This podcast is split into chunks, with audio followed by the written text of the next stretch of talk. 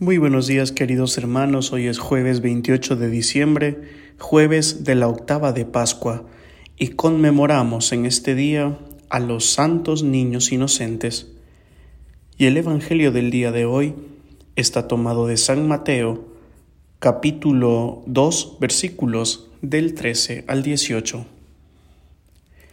Cuando se retiraron los magos, el ángel del Señor se apareció en sueños a José y le dijo, Levántate, toma al niño y a su madre, y huye a Egipto.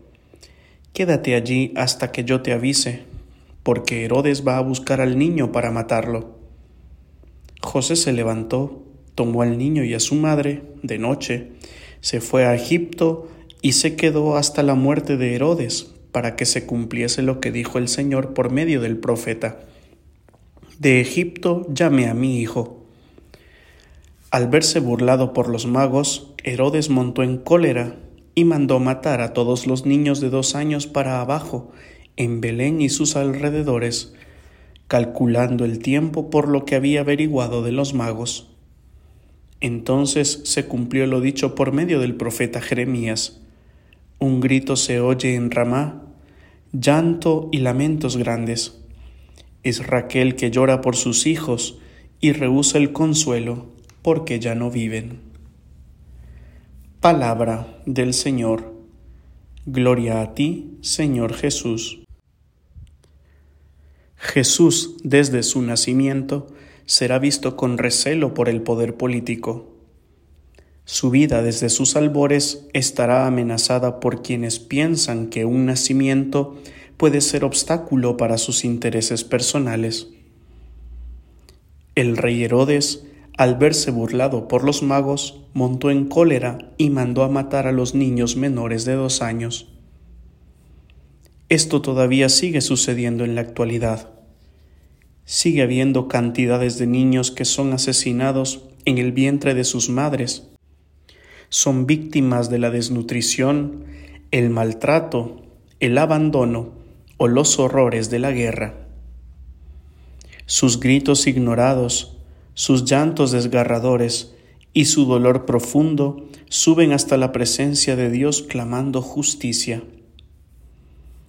Frente a un destino difícil y doloroso, vemos a María y a José protegiendo la vida de su Hijo. El ser humano es persona desde el momento de su concepción.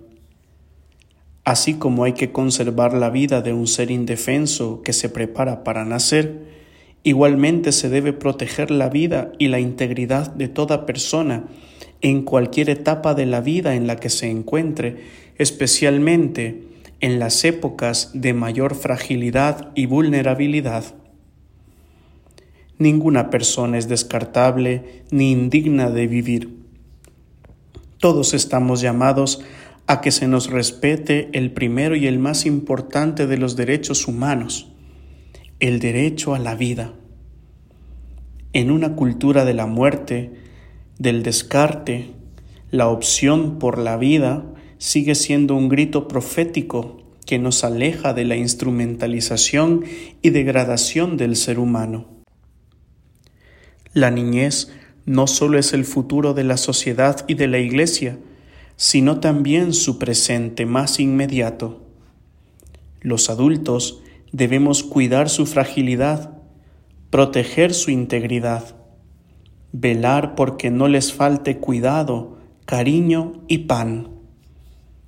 No se puede causar heridas ni hacer daño a aquellos que tendrán en sus manos y en sus corazones los destinos de nuestras naciones y comunidades eclesiales.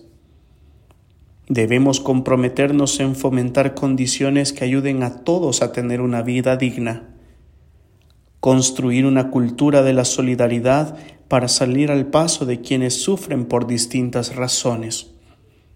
Hoy más que nunca debemos hacer una opción por la vida y el respeto a la dignidad del ser humano, cuidando no solo la vida que está por nacer, sino a todos los que son más frágiles y vulnerables de nuestra sociedad.